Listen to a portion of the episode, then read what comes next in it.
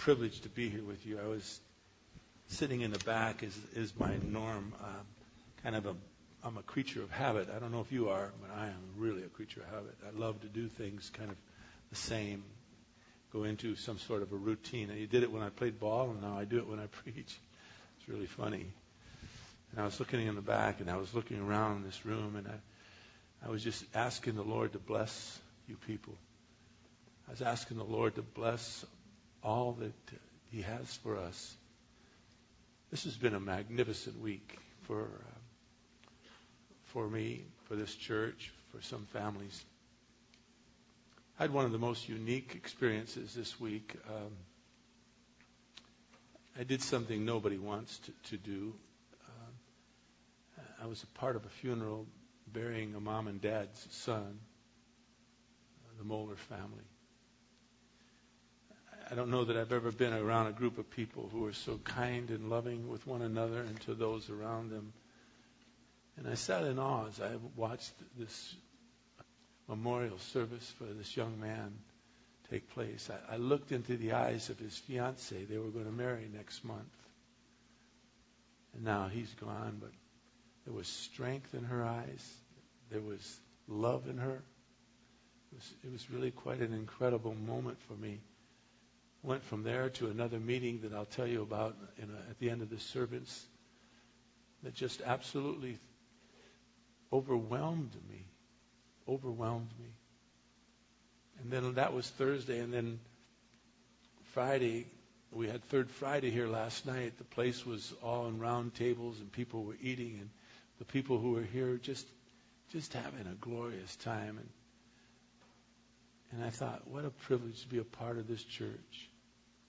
And so as I sat in the back of this this church and, and, and thought about all of you, I couldn't help but be overwhelmed to, to just be privileged to be a hopefully that you would consider me a friend. I'm I'm certain you do, but I just hopefully wish you would not see me so much as a pastor.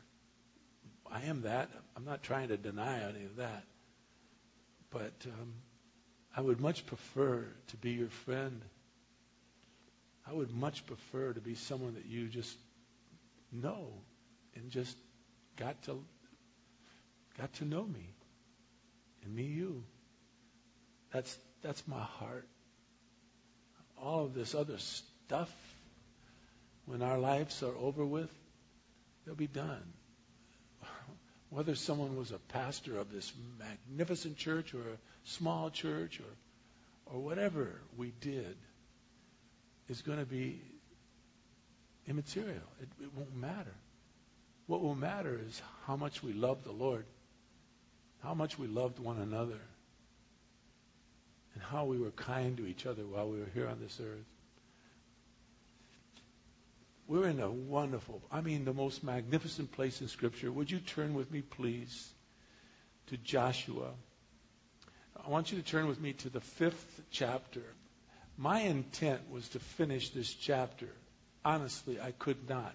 I, um, I could not. It would have been unkind, number one, to the Lord. It would have been unkind to you. This place in Scripture goes so deep that it will overwhelm you and me if it's taught properly. Now, what I'm going to ask is what I always ask that I'd get to move aside. I'm going to ask that the Lord bless you tonight as we take a look at these three simple verses that I promise you that probably would be overlooked if we didn't look into it and see what is the purpose here. Why did God have this nation of people, million, two million, I don't know. There's it differentiates from the commentaries. But all of these people crossed over into the promised land. And as soon as they got there, God had all the men within a certain age be circumcised. All of them. Why?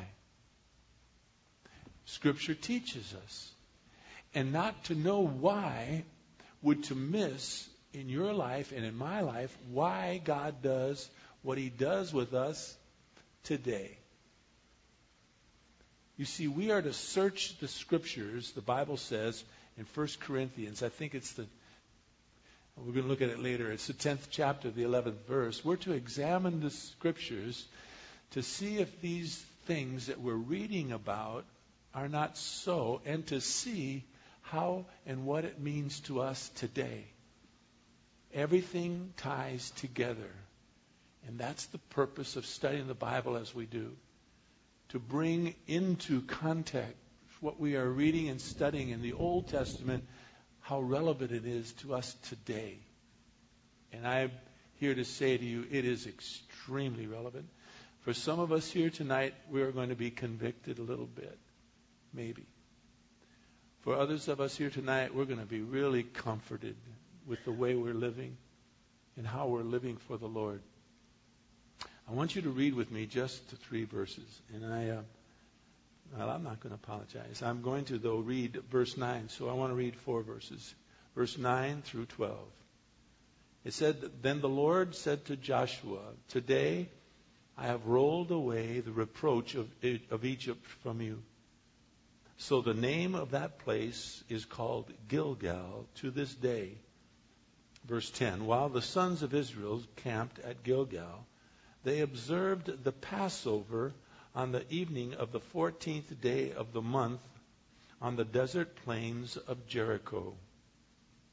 And on the day after Passover, on that very day, they ate some of the produce of the land, unleavened cakes and parched grain. Verse 12, really important.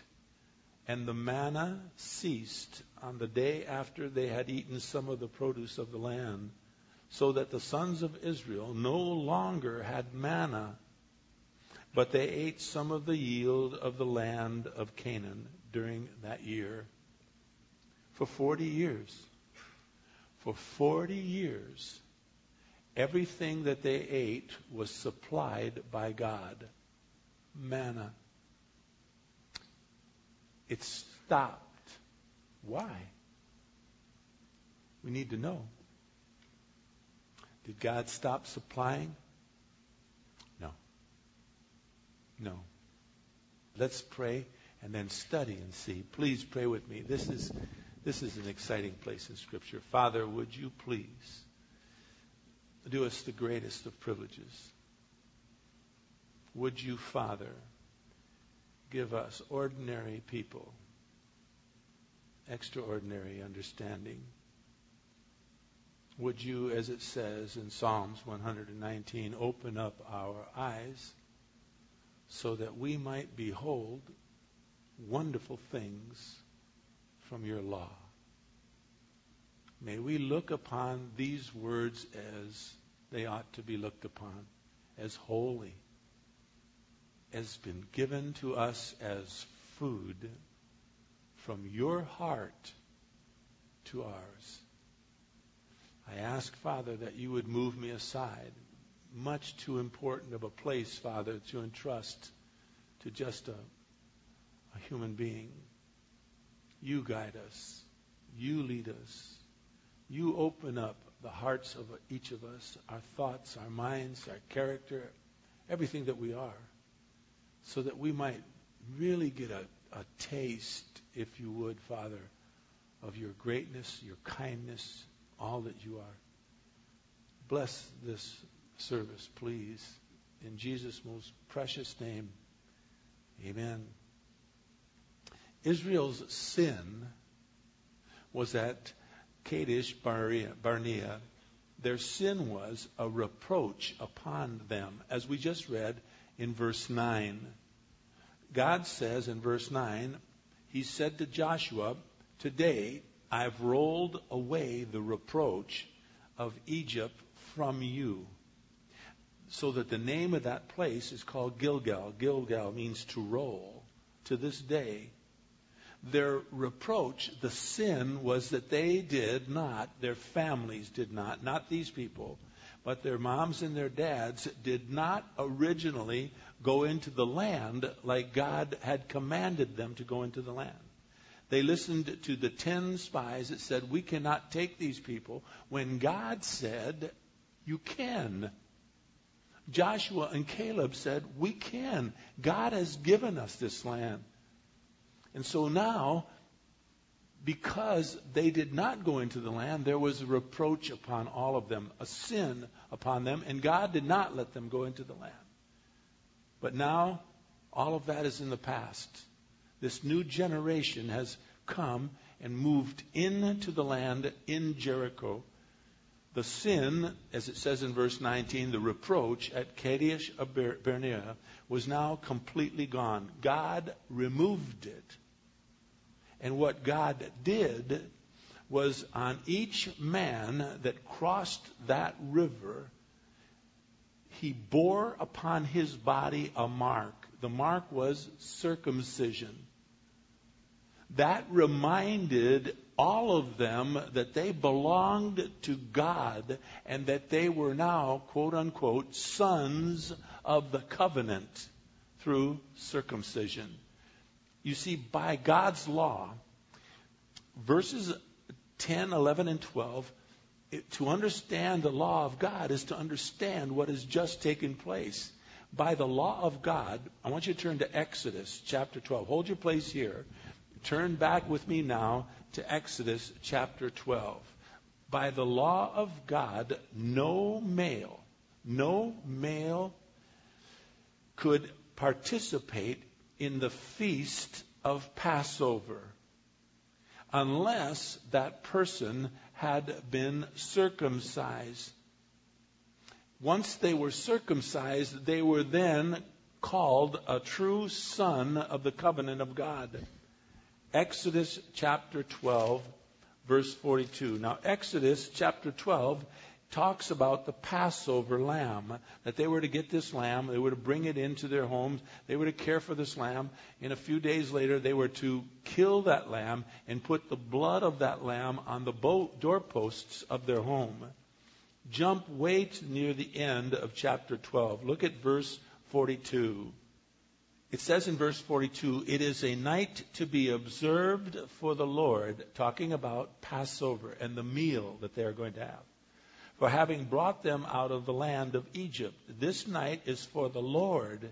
It is to be observed by all the sons of Israel throughout their generations. Verse 43 And the Lord said to Moses and to Aaron, This is the ordinance of the Passover. No foreigner is to eat of it.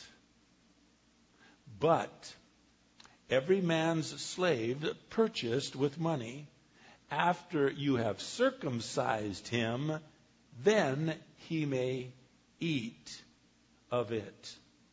A sojourner, a hired servant, shall not eat of it. Verse 46 It is to be eaten in a single house. You are not to bring forth any of the flesh outside of the house, nor are you to break any bone of it. Verse 47 All the congregation of Israel are to celebrate this.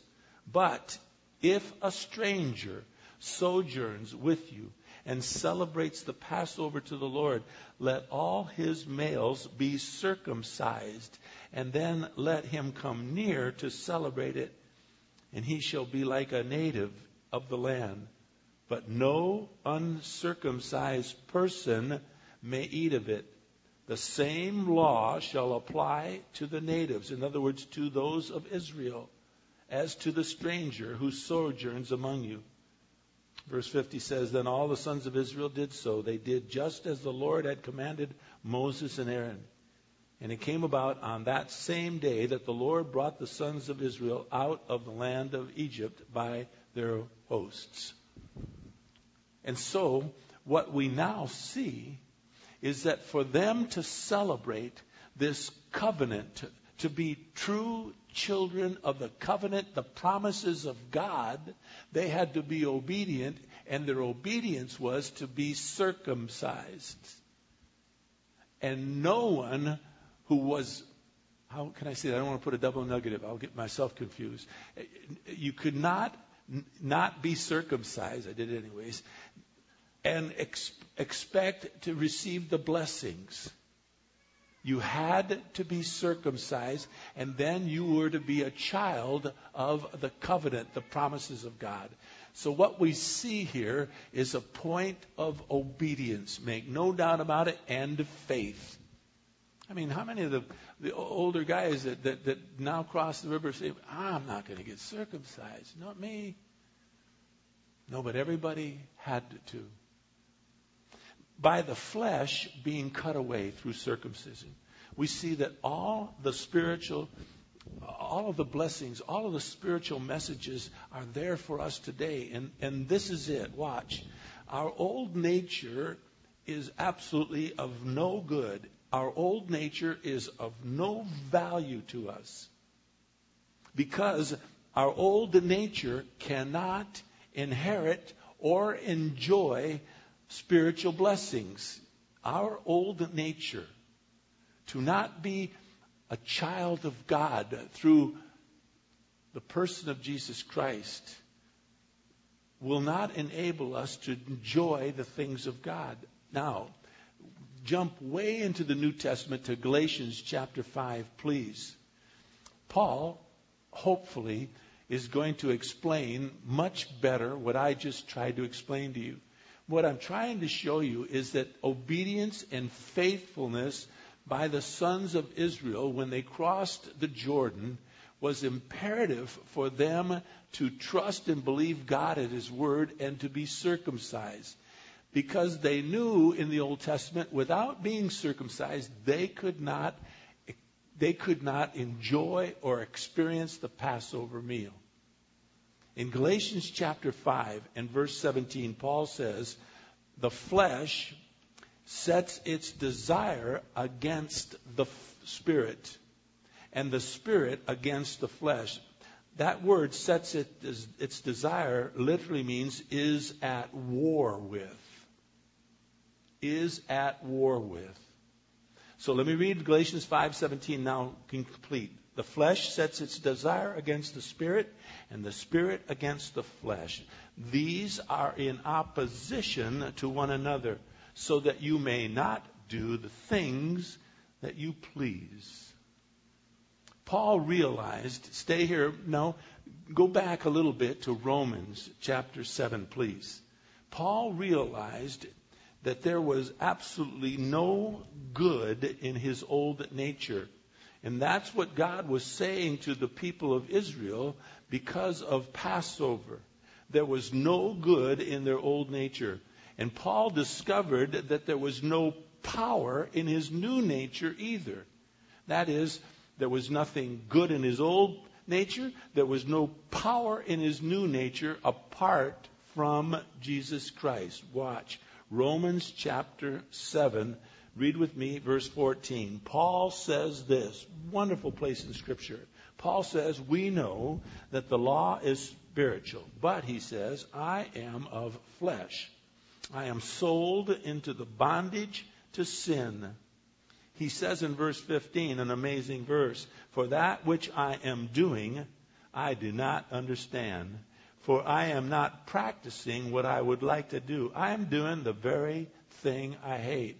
What he is saying is of Galatians 5:17, his flesh has set its spirit uh, or set its its opposition against his spirit and the spirit against the flesh. They are at war with one another. And so he says here in verse 15, I want to do good, but I'm, I'm not doing what I want. I don't want to show, I don't want you to raise your hand, but I wonder how many of us wrestle through that. How many of us get convicted on church or reading the Bible or studying the Bible and say, "Boy, that's it. I got it. I got it. I got it. I want to change my life." And half an hour later, you're doing something that you said, "How in the world did I do that?" Remember, I tell you, this is my little my little guideline. Here is my watch. I bought a, a cheap watch that beeps. I have it for a reason, not to tell me what time it is, but to tell me, John, are you even walking with the Lord? And I am amazed sometimes how far I can get away from what I wanted to do an hour earlier, just an hour later. My flesh is fighting against my spirit, and my spirit is fighting against my flesh. And so Paul says, Me too, John. I'm fighting that same fight. The things that I'm doing, I do the very things I hate. He says in verse 18, I know that nothing good dwells in me, that is in my flesh. He says the wishing is good, that's present in me, but the doing of good isn't. Man, do you, do you see why I love Paul? I mean, really, I mean, how much, how straightforward can he be? He's not trying to tell you and me that he's this super spiritual saint that has it all together. He's saying, I'm wrestling through the same things that you're wrestling through. He says in verse 20, but if I'm doing the very things I don't wish, then I'm no longer the one doing it. It's sin that's dwelling within me. He says, I joyfully, verse 22, excuse me, I joyfully concur with the law of God in the inner man. Verse 23, he says, I see a different law in the members of my body. They are waging war against the law of my mind and making me a prisoner of the law of sin which is in my members. Wretched, I love verse 24. Paul says, Wretched man that I am. Who's going to set me free from the body of this death? And then here's the hallelujah choir. Thanks be to God through Jesus Christ our Lord. So then, on one hand, I myself, with my mind, I'm trying to serve the law of God, but on the other, with my flesh, I'm serving the law of sin. There is verse chapter 8 verse 1. There is therefore now no condemnation for those of us who are in Christ Jesus. That is, if this was a Pentecostal church, you'd be laying down in the aisles rolling around right now. And I'd have to wait for you to get back up in your seats. that is as good a news as you're going to read. There is now no condemnation to those of us who are in Christ Jesus. For the law of the Spirit of life in Christ Jesus has set you free from the law of sin and death.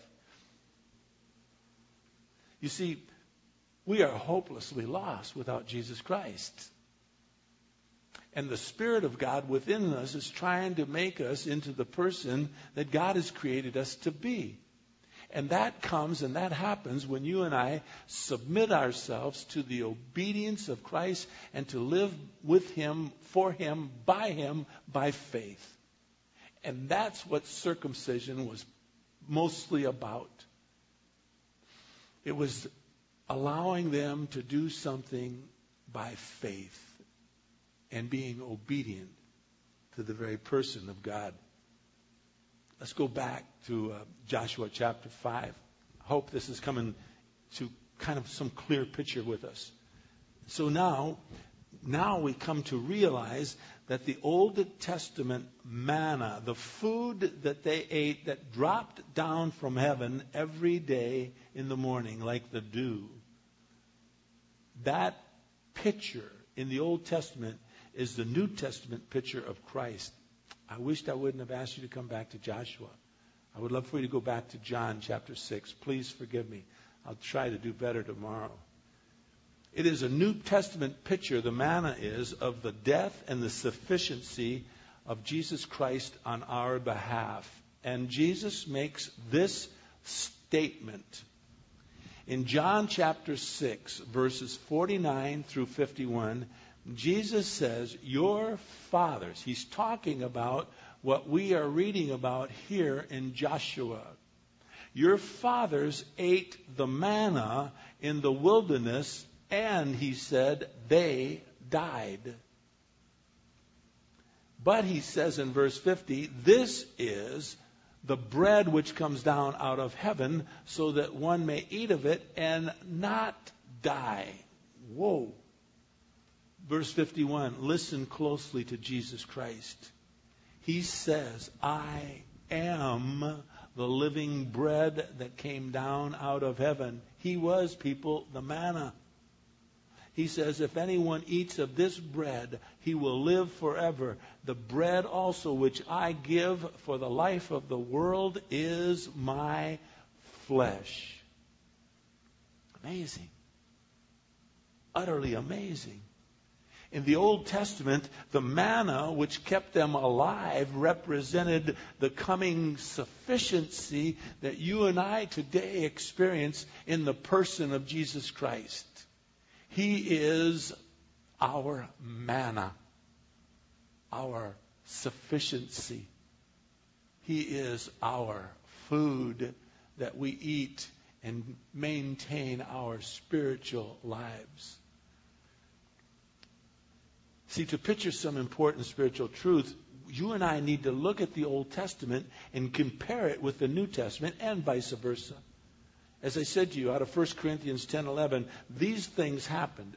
The things of manna, they happened to them as an example, and they were written for our instruction, so that you and I would learn from what they did, upon whom the ends of the ages have come. For instance, Israel's crossing the Jordan River. That is a picture of believers dying to themselves and entering by faith into their inheritance. We've said over and over again that Ephesians ties in closely with Joshua.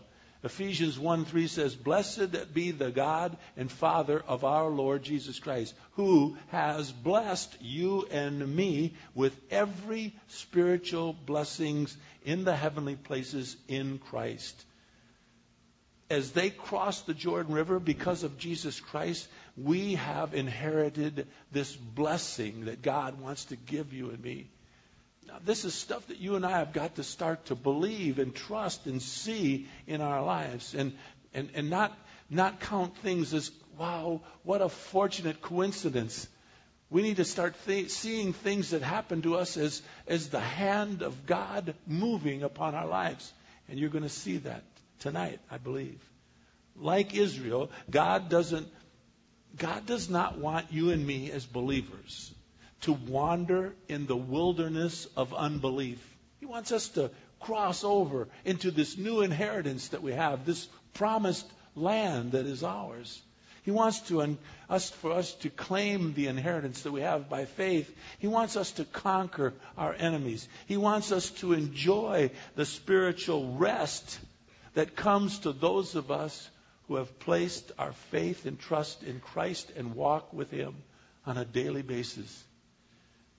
You see, all of us, every single one of us here is identified with Christ if we have trusted in Him as our Lord and Savior.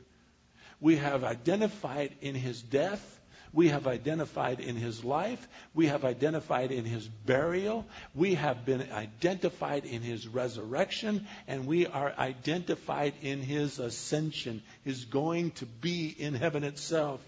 This Old Testament truth is a picture of Israel crossing the Jordan River. That's their inheritance.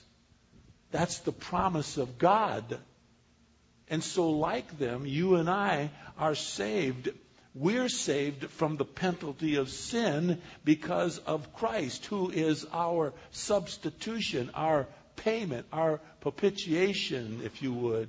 Romans 5 8 says, God demonstrates his own love towards you and me in that while we were yet sinners, Jesus Christ died for us. He's our payment. Without him, we're hopelessly lost. Our substitution is Christ. He died for us. And so we are also saved from the power of sin because of what he done for us, because of our identification with him. Galatians 2:20 tells us not only did he die for us, but he says that you and I died symbolically with him. Our old nature died with him. Our flesh died with him if we can understand the truth of the word of God and walk in obedience. Paul says in Galatians 2:20, "I have been crucified with Christ, and it is no longer I who live, Christ now lives in me. And the life he says that I now live in the flesh, I live by faith in the Son of God who loved me and gave himself up for me. You see, you and I can defeat the flesh. Like Paul, it will be a battle. Like Paul, it will always be a battle. It'll never go away. You and I will never be able to say, I'm finally over with this battle. Not as long as we're breathing air and living as human beings. We will fight that fight the rest of our lives. But we've got victory because of Christ. We've got to believe what Jesus Christ says is true. We've got to see ourselves dead to sin and alive in Christ. How? I want to show you. It's, it's in Scripture, Romans chapter 6. It is so simple, but it is profound. It's, here's how simple it is. I was watching television this week and I was looking for the station that was supposed to cover the football game. I wanted to watch uh, a football game. And I get to the station it's on, and they're showing a guy that's selling a workout routine. You should have seen this guy. It's what I want to look like. And he said, for 90 days, if you do this for 90 days, and if you just work out this system, in 90 days, you're going to look like this. And he had this, you know, whoa, and you know, and I said, I, I want that. Here's the problem. And he nailed it too. He said, It's not easy. He says, For some of you that hear that it's easy to look like this, you think easy is sitting on your couch. And I go, He's talking to me. He says, You're going to have to get up off your couch and do this. And I realized I ain't going to have those. I changed the station. There are too many Christians today that change the station. They just give up.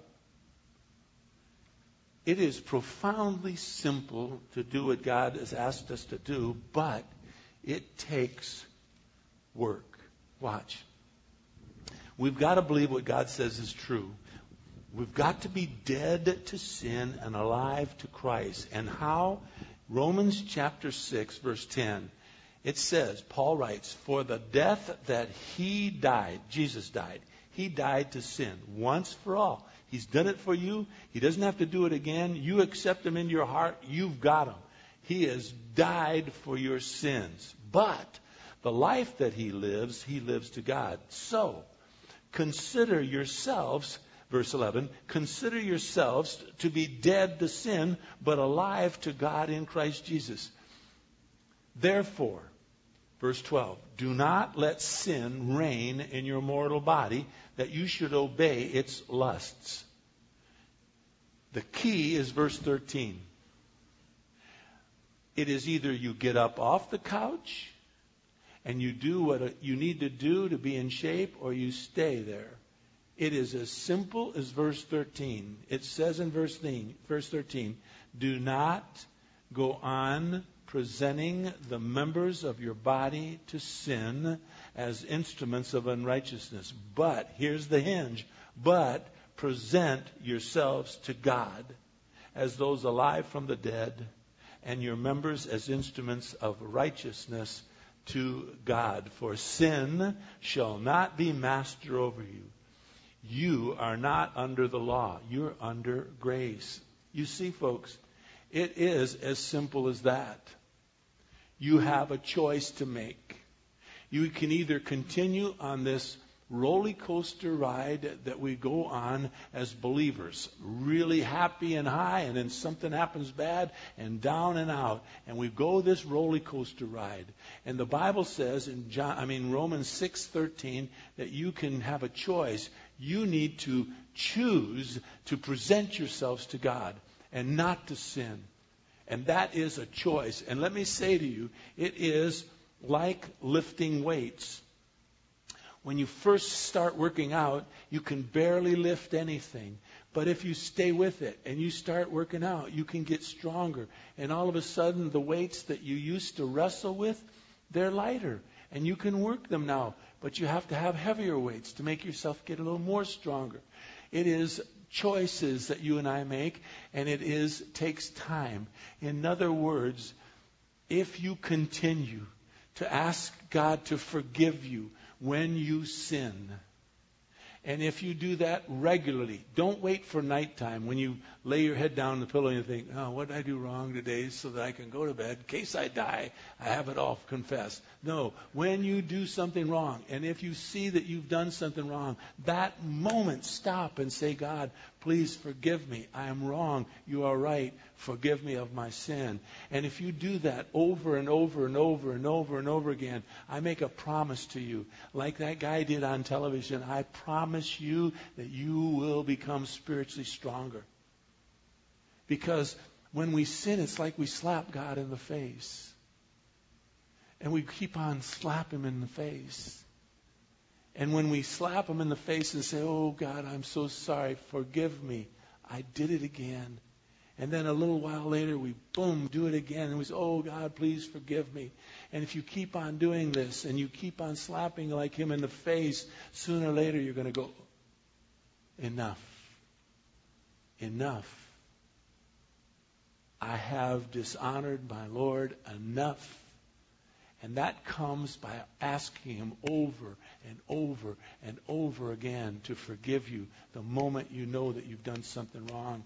Stop presenting your bodies, as it says in verse 13, to sin as an instrument of unrighteousness, but rather present yourselves to God as alive from the dead. And that's the way to do it. It's, you can go to seminars, you can go to classes, you can go to, you can study the Bible all you want, but until you, you start presenting yourselves to God as an instrument of righteousness, you'll never really make that turn to be the person that God has created you to be. And so you and I have symbolically crossed that river we have crossed that river by faith in Jesus Christ. And we too now are in the promised land. And we experience that just by faith in Jesus Christ. It's all faith. To tie this all together, both the Red Sea that they crossed and the Jordan River which they crossed, by crossing the Red Sea, watch, it separated them from their old lifestyle. Their crossing the Jordan River was entering into their new inheritance that you and I have. We experience this new life. We experience this circumcision. We experience this new inheritance through faith in Jesus Christ. Colossians 2 11 12. In him, you and I are circumcised with a circumcision made without hands it's the removal of the body of flesh by the circumcision of Jesus Christ. He has performed a circumcision on all of our hearts. We have been buried with him in baptism, and we were raised up with him through faith in the working of God who has raised us from who has raised him from the dead and us as well. Back in Joshua, let me see if I'm right here. Yeah in Joshua verses 11 and 12, the day after Pentecost, the manna ceased. It, it ended a 40 year cycle of miracle after miracle after miracle, food day in and day out.